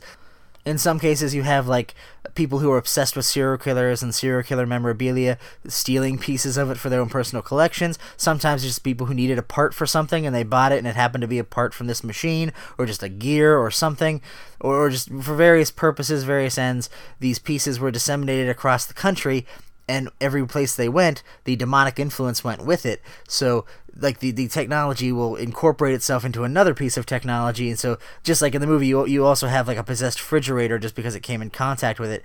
Now all of these other devices old and new are, are becoming possessed by the demon and and requiring sacrifice and convincing the people that own them to sacrifice to them in order to gain fame fortune or whatever they want. So you have like maybe maybe one of the pieces goes into a car maybe one of the pieces goes into uh, a garage or a, a garbage truck that starts eating people you know you have all these different avenues of you know industrial technology getting possessed by de- demonic influence, and Ted Levine is now hunting all of these objects. Well, all of these now pieces of technology incorporated with demonic influence, and, and trying to destroy them And maybe again, if you want to incorporate the second movie, which I really don't, maybe he recruits the the girl as sort of his hacker, like his watchtower, like helping him out and tracking them, and then he hunts them down and, and exorcises the demon from them, and he's trying to collect all the pieces. And then I'm thinking like it's sort of like the uh, the second Castlevania game where like the first game you you fight Dracula, the second game for some reason you're collecting the pieces of Dracula in order to ri- revive him. I believe like maybe he wasn't killed the right way the first time, so you have to bring him back to life so you can kill him the right way so he'll stay dead. So that's sort of the idea is he needs to rebuild the Mangler in order to destroy it correctly because they fucked up the first time. They fucked up the exorcism and brought it to life and made it stronger than ever, and that's why it's able to possess other things and other people ultimately. So that that would just be my, my structure for the sequel. I, again, I don't really have a, a specific uh, idea in mind beyond that, but uh, that would be the sequel. And that gets me to the prequel. And for this, I would just tell the story of the conspiracy and how it was formulated. The town elders of, I believe it was called Rikers Valley, is the city that they're, the, the small town that they're in. And I'm saying you have a young uh, Gartner, the the um, Robert Englund character, or maybe he's a kid. Maybe it's more about his dad, who maybe he's the one who one who bought the uh, the machine originally. I don't know if they specified that, if it was his dad or his grandfather, but whoever that person was, he gradually discovers the the demonic possession of the thing and he's the one he's the one who signs the deal originally essentially and uh, and maybe maybe that's that's like a twist where you know he offered up his firstborn but he didn't want to give over his son who would, we know grows up to be Robert Englund. uh, he, you know, so he he reneged on his his part of the deal. So the Mangler ate and killed him. The kid sees this, uh, witnesses it, and kind of commits himself to the demon. So you know, my dad fucked up, but I'm not going to. I'm I'm loyal to you. If as long as you reward me with what I want, I don't care that you killed my father because you know he welched on the deal. I won't. So it's sort of the influence of that. And then you have the other town elders maybe raising him as almost like a surrogate son, like he sort of brings them together, or or maybe maybe it's more of like a like a Stephen King it thing where they're all kids and then they all grow up, but it's like the reverse of that where they're the they're the evil characters that succumb to the evil rather than the good characters that fought it, something like that. Uh, actually, that's kind of an interesting idea. Like it from the perspective of like the bully kids, you know. Of course, they, I mean, they all either die or go insane. But but I, I, think I don't remember how they did that in the book. I mean, I know they had the, the child orgy in the book, but I don't remember if the the bully kids if, if that all happened the same in the book as it did in the in the, the 90s version. I know they, they mostly cut them out of the, the new version but uh, but yeah something like that like like the evil twisted version of that kind of coming of age nostalgic story. And i would have it set in like the 60s where you know these kids are growing up and there's th- this idea of social change rapid social progress but there's also this kind of idyllic version of the 50s and the 40s where you know as long as those black people and those women weren't you know trying to get out from the back of the bus and out of the kitchen and the gay people were trying to get out of the closet before all that happened and it was just nice and white and calm and everybody liked each other you know that sort of bullshit conservative idea of what the past was. And so that's part of this deal is to try to preserve that. So it's a very kind of white privilege idea that like we're gonna we're gonna succumb to a demon in order to in order to preserve our our status in society and not lose it to all the brown people basically like so there's there's a racist underpinning to it because they, they they kind of briefly obliquely touch on that in the movie where they talk about like how nice Rikers Valley is relative to the rest of the world and it seems very much like like a you know a David Lynch movie where it's like the the surfacey niceness and then the darkness underneath. So I'm saying that that we explicitly racialize that and kind of explore that element of it. That you know they did it to preserve their version of what the town should be, which is obviously sort of a, a backwards, uh, a regressive version of that. Uh, so that, that would be the idea for the prequel, and that gets me to spin-off. And for this, there there weren't a lot of really good options. I finally settled on one, and I'm, I'm going with JJJ Picture Man, the morgue guy who, who takes the pictures uh, for the, the, the forensics people and for the police. And I'm saying we just make this guy the chronicler of the Stephen King universe. He basically goes from town to town as a freelance crime scene photographer, and he has seen it all. And they, they present that in the movie that he, I mean, he knows about the supernatural pact with the devil that, that all the town elders have made.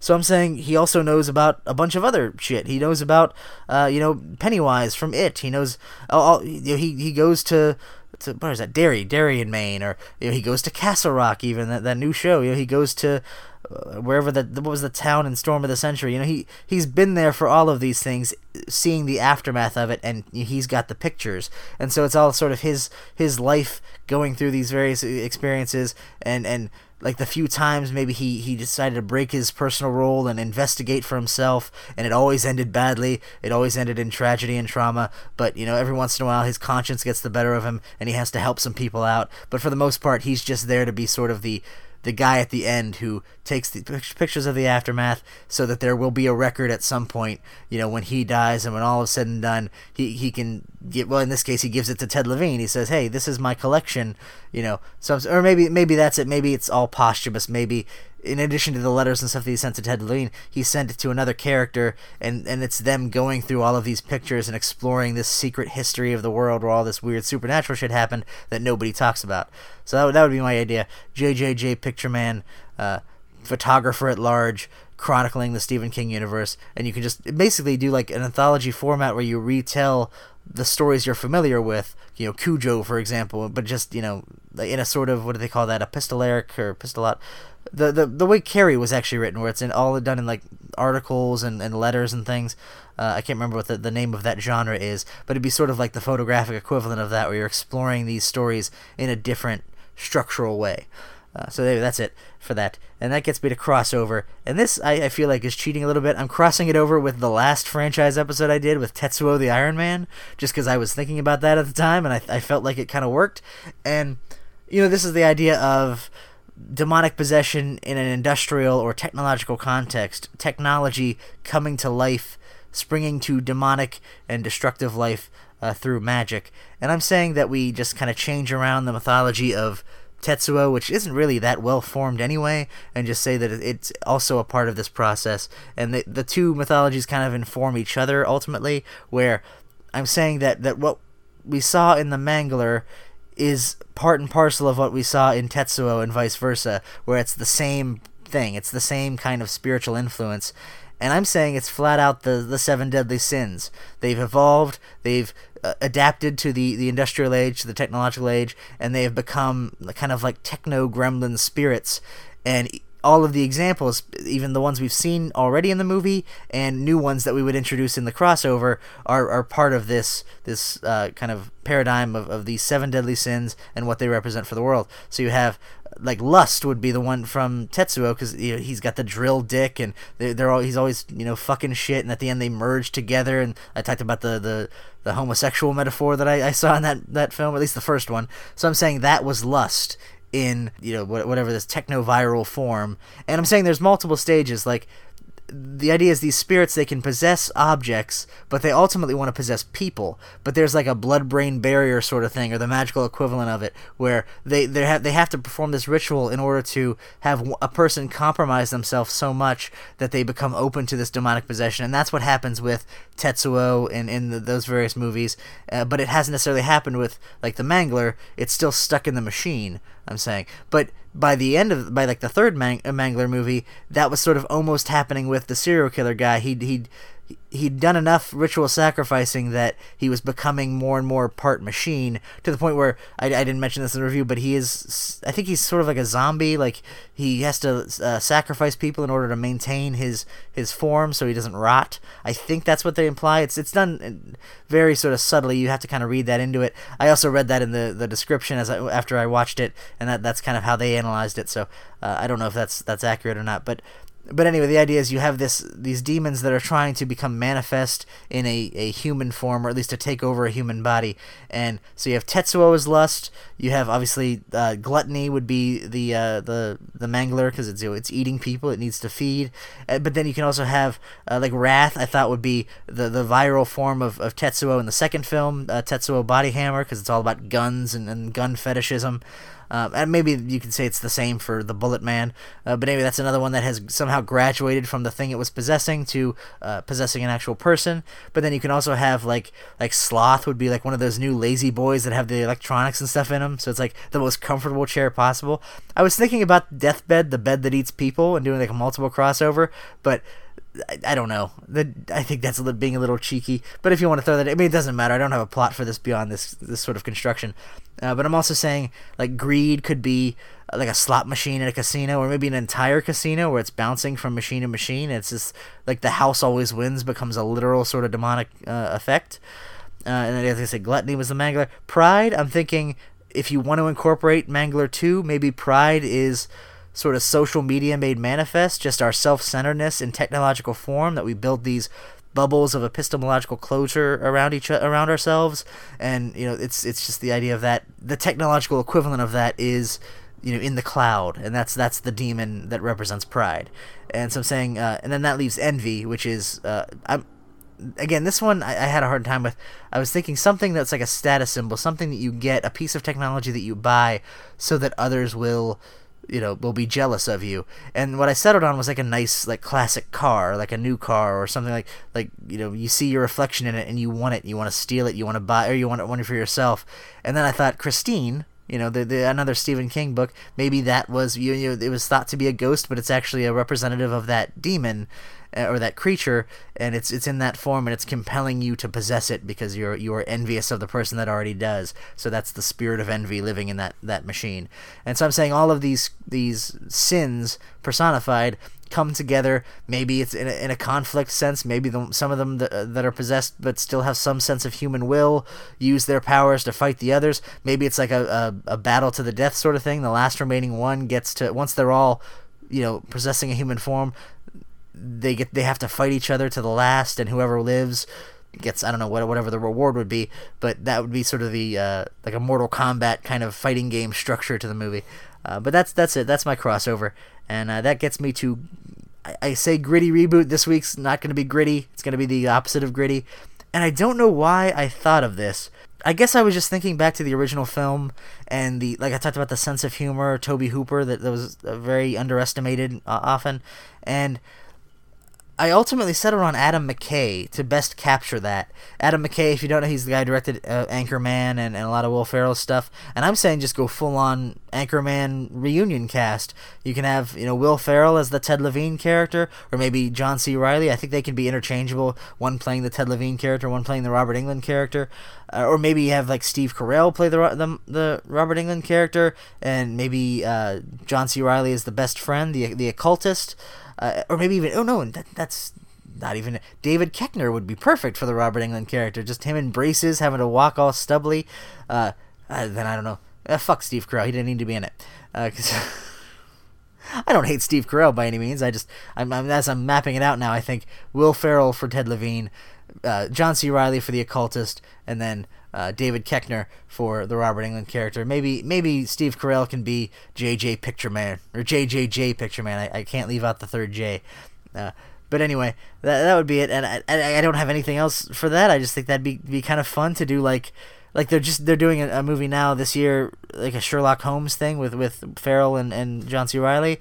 So like it's a parody, but that's obviously a parody of something everybody knows. I think it'd be weird to just do a parody of this obscure movie that nobody knows about, The Mangler from 1995, but with Will Ferrell and all these modern actors in it. So that's what I'm throwing out there for my my reboot, uh, and that gets me to TV show. Uh, this is the back half for all the stuff that. Uh, uh, isn't movies. And let's start with the TV show. And for this, I mean, we already have Castle Rock. It's a new show out on Hulu right now. You can watch it. I quite enjoy it. I've, I've enjoyed it so far. And uh, I'm just saying we do like sort of the, the poor man's version of that. We do Rikers Valley. We do this kind of Twin Peaksy 1950s town taken out of time and, and transplanted to the modern day. It feels like uh, you know a place out of time, and the reason for that is because that that ethic is being maintained by ritual sacrifice. So you have you know, essentially a retelling of the same story, but from I'm saying more the daughter, or but in this case the niece's perspective, rather than Ted Levine's. You know, she's a, a, girl that, that comes back into town. Maybe her mom dies, and her dad, Robert Englund. I'm saying make her the daughter rather than the niece. Uh, maybe it's a second daughter. Maybe the original daughter died years ago when she was just a little kid, and she doesn't know anything about the ritual sacrifice, obviously. But you know, she comes back to take care of the uh, the mom's affairs. She decides to stay to help out her dad, not knowing that he's this evil motherfucker, and she's slowly uh, introduced into the, the dark secrets of the town. And Ted Levine's character could also be you know part of that. But I'm saying we follow that story, and then it could also have sort of a Breaking Bad structure to it, where it's her slow corruption into from an innocent character to you know a very very guilty one. Uh, as she begins to work with her father and, and kind of see his perspective. Uh, and then, yeah, I don't know if maybe, I mean, beyond that, like I said, it's just kind of like Twin Peaksy atmospheric uh, you know horror TV show set in a small town where you know maybe you find out what happens when the the, the sacrifice fails. Maybe that's the thing. Maybe uh, maybe she's being groomed, the the, the daughter, uh, to be the next sacrifice to maintain everything, but she escapes, and then the next season, like that's the culmination of season one, and then in season two, you find out well what happens when you infringe on that deal. And I'm thinking maybe like the townsfolk start randomly be becoming cannibals, like you know maybe I mean whether you want to do the mythology of the seven deadly sins, and this is the personification of greed in a machine or not the idea is it's still feeding on human flesh. So, you know, if it can't do that, if it doesn't do that, then it, it kind of creates acolytes in people, people who will eat human flesh in order to feed it. Maybe even they, they eat humans and then they have to go to the machine and like vomit into the machine. I mean, I guess if you're doing that, you could, could, you could just say it compels people to jump in, but I think it's maybe more interesting if it's not able to do that. That's why it needs people to sacrifice for it. But if it can't get that, it'll settle for like being fed like a baby bird, but by via cannibal throat. via cannibal throat. You know, that's a construction of words that I, I don't think I, I ever thought I would say. But uh, anyway, that that's my TV show idea, and that gets me to video game. And for the video game, I, I was thinking I, I, keep going back to these sort of simulators, like you have uh, like dating sims, and and uh, I think I pitched. Uh, ActRaiser kind of a thing, like a, a civilization sim for uh, a win named Amnesia last time, and so I'm saying like a managerial simulator where you're basically the Robert Englund character. You, I mean, you're not like a physical, like it's not like a third person view where you see yourself.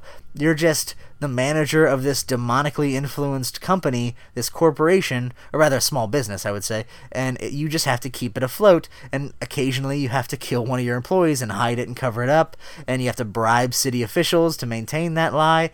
And you know you have to do all this stuff, like all the regular business stuff. You have to turn a profit and you know pay salaries and and you know, work a payroll and keep the lights on and also feed a demon and you groom your daughter for ritual sacrifice and so forth. So you just all the the pains of small business ownership and then some and, and do that in game form. And you know, obviously, there's sort of the vaguely dystopian or fascist or whatever you want to call it, like because of the feeling of being in that laundromat. You know, they have, they have the Auschwitz slogan right up there. So I'm saying you have like a Papers Please atmosphere. If you ever played that game, where you're the in that in that game you're the uh, the guy who stamps the the ticket for the refugees coming into the country, but it's a fascist country that you know you're you're inclined to to reject more people than you accept, and you have to like come up with these reasons for you have to basically you have to figure out if their their information, their documents are valid. And you know, the more you play it, the more you realize that you know there's there's more nefarious shit going on. So I'm saying that that would be similar to this, but obviously you're the bad guy in this, and you kind of know it from the beginning. Uh, but that's my video game, and that gets me to merchandising and this was this was easily the hardest one. There was really nothing from any of these movies to, to expand out into a, a toy line. I mean, I always go to the action figures, and I, I kind of think it might be fun to have like a a Robert Englund action figure on crutches with leg braces, and then maybe like he folds up so like you can you get the the Mangler playset and it'll it'll fold him into like a folded man, uh, and of course the Mangler playset would be fun. Uh, I was kind of thinking of uh, I don't know. I may, I could be just imagining this. I'm almost certain this was real. This might just be my faulty memory, but I seem to remember a toy from the Ghostbusters, the real Ghostbusters, the cartoon, and it was a toilet with like a mouth and eyeballs and I remember having this toy. And again, maybe maybe I'm just imagining it or thinking of something else, but I, I I'm almost certain because it just seems like such a weird fucking toy to sell. You know, a toilet with fucking mouth and eyes. That's like essentially a, a toilet possessed by demons.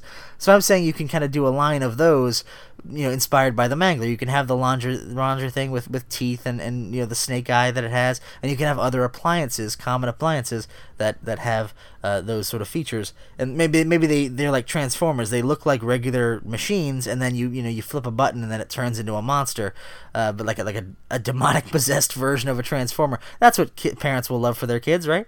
Uh, but more than that I, I thought you know the, the whole thing is like you need to feed the thing blood. And the, the the whole start of it is you know somebody cuts their hand on the thing and it bleeds into the thing and that activates something within it some insatiable blood-sucking spirit. But you know it's a laundry press too. So that that stuff's going to go out and into the world. So i'm saying yeah and it's going to have blood on it. And the blood is going to appear in a pattern relative to however the insides of that machine work, so it's going to come out in probably a vaguely symmetrical way. So I'm pitching blood tie dye T-shirts where it's like it's almost like a Rorschach test where you literally put like almost like you remember like Kiss how they put their own blood into the ink for their comic books so like their own blood would be in it and probably gave a bunch of people herpes. I'm saying you do that, but with T-shirts, where maybe you even bring in celebrities, people that like I want, I want the blood of of Ben Ben Affleck on my shirt in a specific pattern that I'll have to analyze and see like, oh, what does this mean to me? Like a Rorschach test, but then it looks like bloody tie dye on a white shirt. Wouldn't that be fucking awesome? And then Ben Affleck can sign it and in in his own blood and then you get herpes because I'm certain Ben Affleck has herpes, right? No, I like Ben Affleck. I, am not gonna make fun of him, I, especially kicking a man when he's down. He seems to always be down. It's like he had that period in the mid 2000s where everybody fucking hated his movies, and he came back and he's a director and he's great. And then his brother molested ladies, and everybody hated Batman versus Superman, even though they admitted he was good in it. But it feels like he can't catch a break. Then he gets divorced. Uh, but anyway, I, I don't I don't want to dwell on the, the doldrums of Ben Affleck's life, uh, but I'm a fan of his, is what I'm saying. Uh, but anyway, I'm, I'm saying like like tie dye blood T-shirts. I think that'd be fucking cool. Uh, and anyway, that that's it for for merchandising. So that gets me to everyone's favorite part of the podcast, porn parody. And uh, for this, I, I had some trouble, but I think I, I came came up with something that I like. Uh, and it requires a, a bit of explanation. It's a particular genre of porn that I've seen, but it's not necessarily my cup of tea, I will say. But I know it exists, and I'm, I'm transplanting it into this. And that's, uh, if you've ever heard of fucking machines, where they have, a lot of them they have where they're like dildos, but they're on this like weird kind of piston thing where it's like an automatic thruster. And see, obviously there's a lady on it, you know? Or like they have the Sybian machines where it's like a thing you sit on, and then there's like a thing coming up that, that it's like a, you know, a vibrator with a stool, essentially. Uh, and I don't know if they also have these, but I'm assuming I, I know they must have these where it's like they jerk like automatic jerk off things like like I'm thinking of like the fleshlight, but it has a mechanism in it where it, it like it moves up and down, something like that. I, I don't know if maybe even fleshlight makes one of those. Fleshlight, if you don't know, it looks like a flashlight but with lips on it, and you just put it over your dick. Yeah, we're humanity is horrible. Just I should just point that out. I'm talking about three shitty movies, all centered around the idea of feeding people to machines, and that, that gets me to lips on a flashlight you put your dick on. Yeah, that, we're doomed. We should just we should just give in to Trump and all the ways he's destroying society and just let it happen. But in the meantime, porn parody. I'm saying we do a fucking machine auto jerk off porn parody, and it's called the Mangoer and it's a giant machine that all has all these sort of suction like kind of dick holes on the side of it and it needs dudes to stand and get jerked off. Maybe it's even like a glory hole thing. Maybe there's women in on the other side of the walls. But the idea is that like the machine needs cum in the same way the mangler needs blood. It's the mangoer like the mangler but mangoer you you understood it. You're a clever person. You get where i'm coming from and you're excited about it. I, I can I can sense it. Even though I can't hear you or see you and I know, th- know nothing about you, I feel like you're really into this idea and you want to see this made on the big screen. They, you want to bring back porno theaters so that you can see the Mangoer. And I, I agree with you. I you know, I mean you said it, you brought it up. I'm in agreement. That's the porn parody. And and that gets me to the the last segment here, the drinking game. And for this, I'm I'm saying I watched three movies, so I'm gonna have something for each movie, one thing to drink to in each movie. Once again, prefacing this by saying don't try this at home. I'm not a drinker myself. I don't recommend that you be one. I mean, I'm not going to judge you if you are. You do you. Uh, live your life the way you want. I'm not going to tell you how, but you know, I'm just saying don't don't kill yourself on my account. This is for entertainment purposes only. I'm not recommending that you actually drink every time you see this stuff because a lot of this stuff happens a lot in these movies, and I don't want anybody to die of alcohol poisoning. So uh, that's the drinking game for for the Mangler franchise for the first film, and I'm I'm fairly generic with these because.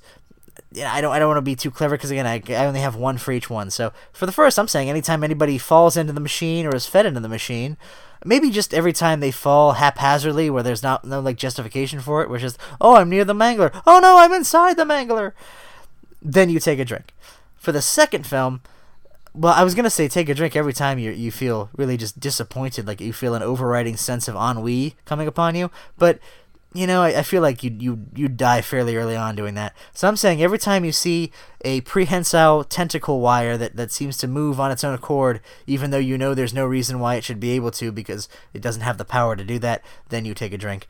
And then for the third one, I'm just going with hammer whacks. Every time the fucking uh, serial killer whacks a lady on the over the head with a hammer, well, he whacks one dude over the. I'm trying. Does he? Maybe both of the dudes. I don't remember. But he whacks a lot of people, non-gender specific, uh, total equal opportunity whacking in the head with a hammer. And uh, uh, yeah, I feel like this is the first kind of you know Me Too conscious movie. I feel like it's it's really it's a feminist film, is what it is. Mangler Three, uh, but no. Anytime you see him whack somebody over the head indiscriminately with a hammer, you take a drink. And that's that's the end of this episode, this marathon fucking hour and a half episode, where I talked about three movies, one of which was okay, the other which was pretty good, and the other uh, was one of the worst things I've ever seen. So that's the episode. I hope you enjoyed it.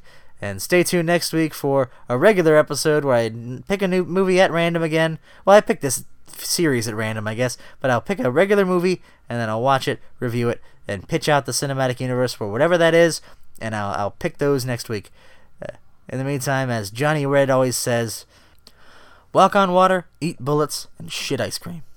Goodbye, everybody.